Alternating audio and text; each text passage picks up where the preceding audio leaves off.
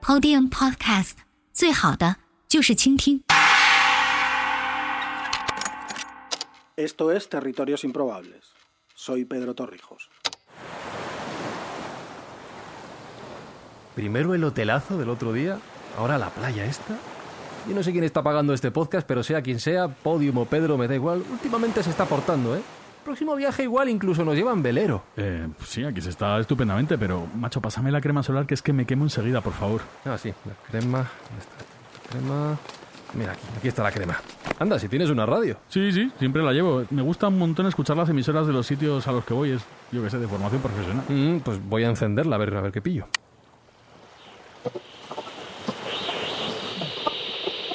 A ver esto. No, aquí no. Aquí no. Aquí no. No, no pa- no parece que aquí llegue ninguna emisora. Uy, qué bonito esto. Joder, cómo te gustan las moñadas, Fran. Tío, que la que canta es Teresa Ten y es un símbolo para la gente de este país. No me ofendas a 23 millones de personas, anda. ¿Cómo? ¿Que en esta islita viven 23 millones de personas? No, hombre, no. Esta es la isla grande del archipiélago de Kinmen y viven unas 100.000 personas. Pero es que el archipiélago pertenece a la República de China, o sea, a Taiwán. Y en Taiwán sí que viven 23 millones. 23 millones y medio, de hecho. ¿Y a los 23 millones y medio les gusta Teresa Ten? Porque no me extraña nada. Canta fenomenal, oye. Bueno, a, a ver, no sé si les gustará a todos, pero tanto ella como Kim Men son muy importantes en la historia de Taiwán.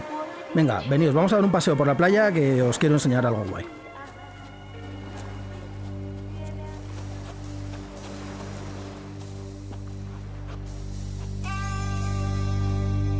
El 1 de octubre de 1949, Mao Zedong, presidente del Comité Central del Partido Comunista, proclamó oficialmente establecida la República Popular China. Tras 22 años de guerra civil más o menos intermitente, las fuerzas comunistas habían controlado la mayor parte del territorio continental chino, obligando a los nacionalistas de Chiang Kai-shek a retirarse a la isla de Taiwán, donde establecerían el gobierno de la República de China. O sea, a ver, la República Popular China es la China comunista, ¿no? La del continente. Y entonces la República de China es la China capitalista, la isla de Taiwán. Eso es, aunque los capitalistas también se denominaban a sí mismos, pues nacionalistas. Pero Taiwán está lejísimos de aquí. porque es tan importante esta isla? Pues precisamente porque Kinmen es de soberanía taiwanesa, pero es que está al lado de China. Todo ese territorio que vemos perfectamente al otro lado del mar es la China continental. Es que estamos solo a 6 kilómetros. Aunque el gobierno y la mayor parte de la población de la República de China se había establecido en Taiwán a unos 200 kilómetros del continente, bolsas de leales a Chiang Kai-shek permanecían como guarnición en territorios mucho más próximos. Uno de los más importantes era el archipiélago de Kinmen, situado en la bahía de Weitou y rodeado casi completamente por la provincia continental de Fujian. Esa posición era estratégicamente valiosísima para las dos fuerzas en conflicto y, de hecho, el control de Kinmen suponía un reto para Mao porque, pese a su condición técnicamente insular, se trataba a todos los efectos de un territorio de la China continental. Así que pasó lo que tenía que pasar. En la madrugada del 25 de octubre de 1949, 19.000 efectivos del Ejército Popular de Liberación chino se prepararon para atravesar los 6 kilómetros de mar que separaban el continente de la isla grande de Kinmen. Como no disponían de suficientes vehículos anfibios, requisaron centenares de barcos pesqueros que usarían como barcas de desembarco, y aún así, a la playa de Oukuo, en Kinmen, solo llegaron 9.000 soldados. Pese a la artillería que castigaba desde la otra costa, las fuerzas de Mao no pudieron hacer nada contra los más de 40.000 efectivos del ejército de Chiang Kai-shek, quienes, apoyados por carros de combate y aviación, repelieron el ataque con relativa facilidad. La mañana del 27 de octubre, solo dos días después de iniciado el desembarco, los soldados restantes del ejército popular chino se rindieron a las fuerzas nacionalistas y la batalla llegó a su fin. Habían muerto más de 4.000 hombres y 5.000 habían sido capturados. Tras numerosas derrotas, la batalla de Kinmen fue la primera victoria de la República de China y a todos los efectos supuso el final de la guerra abierta entre China y Taiwán. ¿Y todo esto pasó aquí? Aquí mismito. De hecho, toda esta playa estaba plagada de minas. Coño, no me jodas. Tranqui, hombre, he dicho estaba, estaba. Hace ya más de 20 años que se dragaron todas, aunque, bueno, pues aún se conservan restos de concertinas, cruces de defensa y, y a ver, alguna otra cosa. Eh, sí, sí, ahí está, fijaos. ¿Pero si eso es un tanque? Efectivamente, chavales, es un tanque M18 de fabricación americana, semi hundido en la arena. Ahora lo mantienen como recordatorio de lo que pasó aquí, pero en su momento era un aviso ante posibles nuevos intentos de invasión de la isla. Pero creía que habías dicho que la guerra civil se había terminado tras la batalla de Kinmen. Bueno, se terminó como guerra abierta, pero continuó, continuó aunque de otra manera.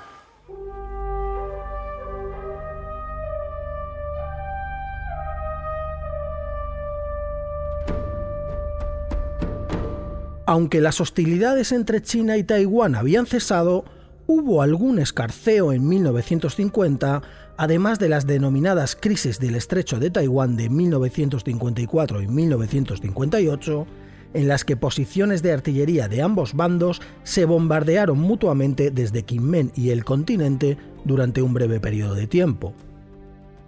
Aunque los ataques tenían como principal objetivo desmoralizar al enemigo, lo cierto es que se saldaron con más de mil muertos en total, lo cual paralizó definitivamente las operaciones cruentas. A partir de 1958, China decidió que ya no volvería a intentar la invasión de Kinmen, pero tampoco dio por terminada la guerra. Sería de otra manera. Sería una guerra exclusivamente propagandística. Tras la última crisis del estrecho, China anunció que bombardearía Kinmen solo los días impares, cosa que hizo. Por su parte, la artillería taiwanesa declaró que respondería solo los días pares, promesa que también cumplió. Y en ambos casos, los proyectiles no portarían ninguna carga explosiva, sino panfletos de propaganda.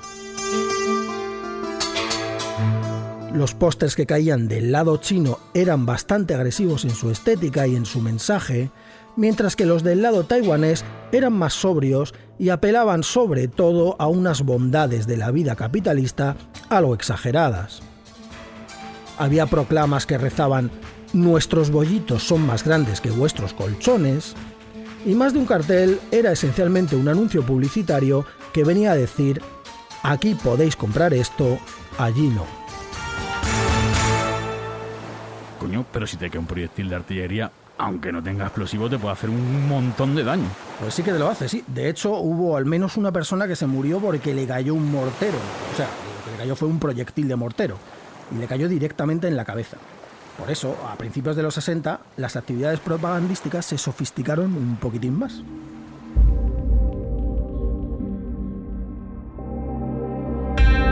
En vista de que la estrategia de los panfletos no era demasiado efectiva, las fuerzas en conflicto desplegaron una nueva arma que cruzaría diariamente el estrecho, la radiodifusión. Así, durante varios años, las ondas hercianas de ambos bandos se lanzaban mensajes cruzados diariamente.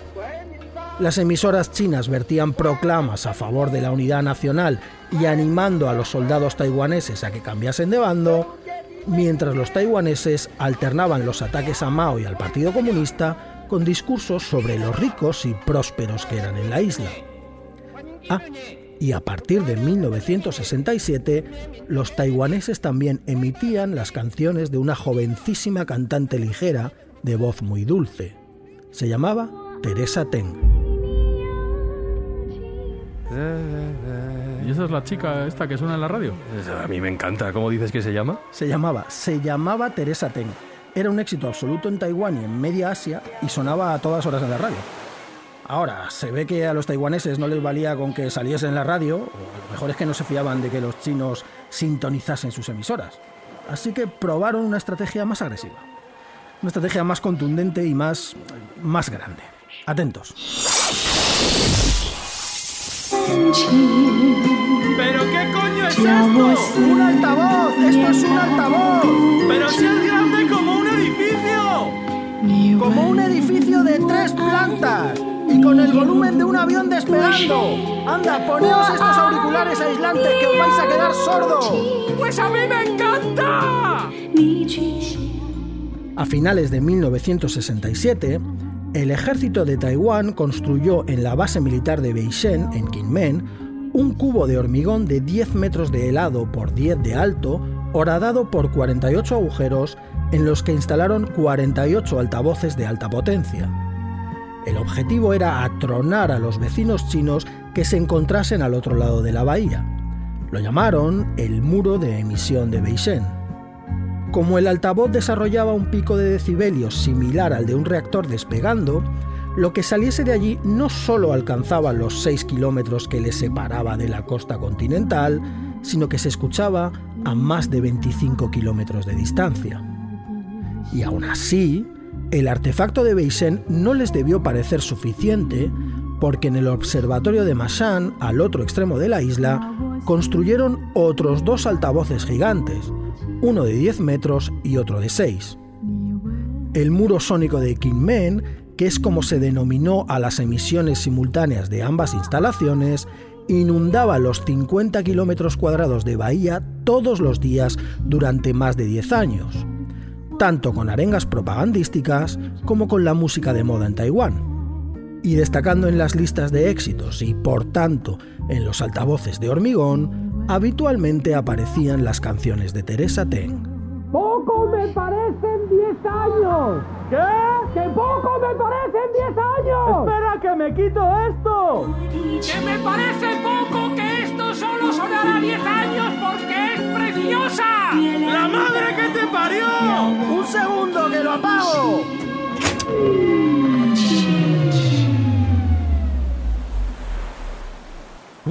Dios mío, qué descanso. O- oye, Fran, ¿por, qué no te has puesto los auriculares? Bueno, lo, lo dijiste en el segundo episodio, ¿no? Que hay que experimentar estos territorios al 100%. Ay, yo lo hago. Lo malo es que se me ha quedado como un dolorcillo aquí de oreja derecha que no consigo... Ah, ya está. Oye, Pedro, y esto atronaba a todas horas. Bueno, pues en realidad el muro sónico solo se activaba unas cuantas veces al día y a Teresa Ten nunca la ponían a todo volumen. De hecho, su música se consideraba más bien como un acto de buena voluntad entre adversarios. Joder, por menuda buena voluntad. Después, cuando se normalizaron las relaciones entre China y los Estados Unidos en 1979, los taiwaneses consideraron que los altavoces pues no tenían ya sentido y abandonaron su uso. Qué pena, y ya nunca los encienden. Sí, sí que los encienden, sí. Y los encienden precisamente en honor a Teresa Teng.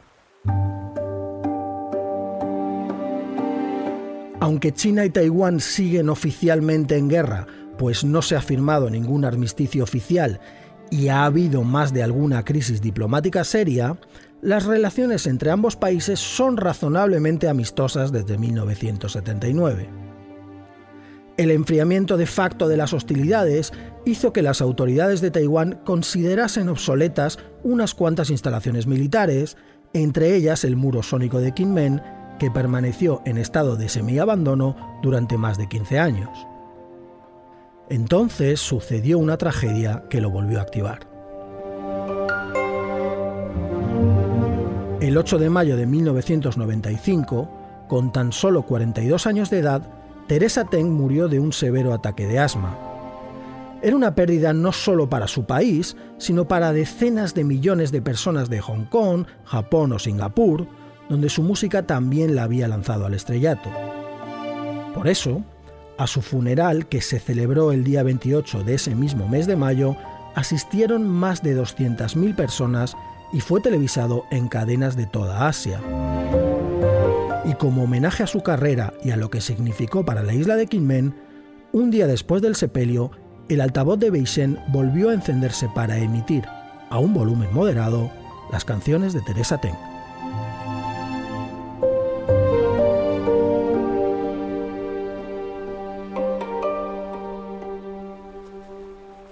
De hecho, a día de hoy los altavoces son un reclamo turístico y los encienden seis veces al día para la gente que quiere ir a escucharlos. Y siguen pinchando a Teresa Ten. Joder, pues ya hay que tener cojones para venir a escuchar semejante música moñas, tronco. Tío, que es un símbolo nacional. Un símbolo nacional, moñas. Te veo muy quemado, Espi. Es que no me jodas con la musiquita esta. No, no, no, que lo digo por tu piel, que la veo muy quemada. Mira, déjame que te toque. Ah, joder, que se me ha olvidado echarme la crema. Pedro, a mí no se me puede traer a la playa, tío. Que los heavies sois como los gremlins, que no os puede dar la luz del sol. Anda, no te quejes tanto que ya solo nos queda un episodio. Disfrutad un poquito de la playa, vosotros que podéis, que yo... Yo tengo que salvar al mundo. Lle- lleva- llevaba el smoking debajo del bañador. Ya, ya ni me hago preguntas. Ahora os mando al móvil las coordenadas del próximo destino y también el teléfono del chofer que os llevará al puerto. Nos vemos en el próximo territorio improbable. Anda, venga, vámonos rápido que me quemo vivo, tío, que me quemo vivo. Mira, mira, aquí está, aquí está el mensaje de Pedro. A ver si viene, a ver.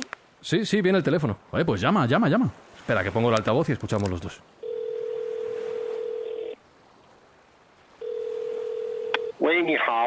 Hostia. a ver qué hacemos. Territorios Improbables es una serie un original coche. de Podium Podcast creada por Pedro Torrijos, coche. Franny Zuzquiza y Alberto Espinosa. Eh, ver, Guión. Pedro Torrijos y Franny Zuzquiza. Run, Diseño sonoro, Alberto Espinosa. Producción, que no hay. Pablo Isasa. Editora jefe. Ana un, Rivera. Chofer, chofer. Productora que nos ejecutiva, lleve. Lourdes Moreno Cazalla. Dirección Pedro Torrijos. Dirección Pedro Torrijos, dirección Pedro Torrijos. Ya podría venir a resolver la papeleta Pedro Torrijos. ¡Oh! Pedro Torrijos. Ninga Xemasuo, Wohenshi Juan, territorios improbables, el abraza Torrijos. Enseguida les mando un coche.